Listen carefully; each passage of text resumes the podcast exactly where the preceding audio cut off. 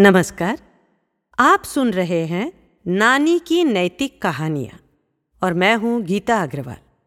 आज की कहानी है, अरे, ये तो यही रखी थी।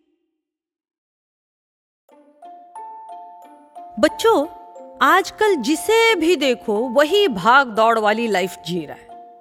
शांति से बैठकर किसी भी चीज़ को सोचने और समझने का हमारे पास समय ही नहीं है।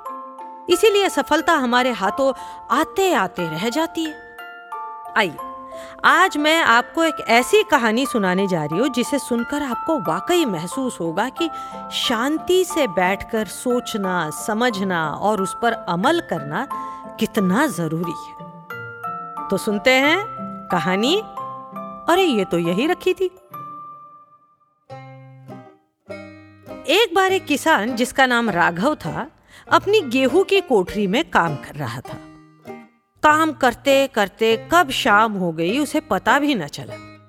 राघव ने जैसे ही समय देखने के लिए हाथ की घड़ी की तरफ़ देखा तो घड़ी वहाँ नहीं थी। उसे आश्चर्य हुआ। वो घड़ी राघव के पिताजी ने उसे जन्मदिन पर दी थी, जब वो दस साल का था। राघव उस घड़ी को बहुत संभाल कर रखता था, लेकिन पता नहीं आज कैसे वो घड़ी उसके हाथ से निकल गई थी।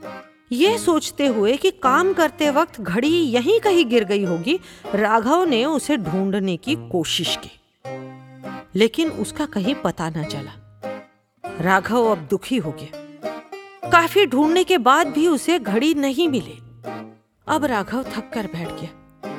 तभी उसे पास की गली में बच्चों के खेलने की आवाज़ सुनाई दी। राघव ने सोचा, सब लोग मिलकर घड़ी को ढूंढेंगे तो घड़ी अवश्य मिल जाएगी। ये सोचकर उसने बच्चों को अंदर बुलाया और कहा, जो बच्चा कोठरी में से मेरी घड़ी ढूंढ कर लाएगा, उसे मैं इनाम दूँगा। इनाम के लालच में सभी बच्चों ने घड़ी को ढूंढना शुरू किया।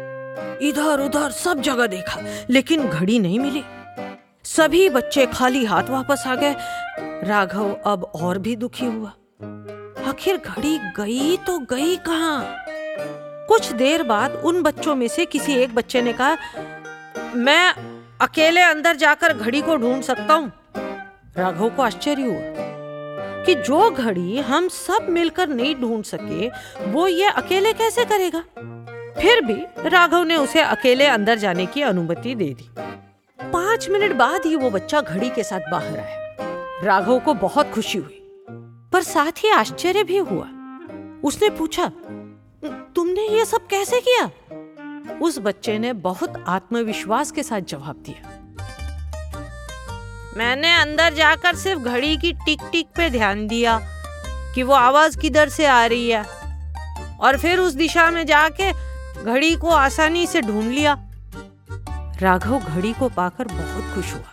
उसने वादे के अनुसार बच्चे को इनाम दिया। तो बच्चों, समझे ना? शांति पूर्वक काम करने से कैसे मुश्किलें आसान हो जाती है है ना? तो बच्चों, आपको आज की कहानी कैसी लगी?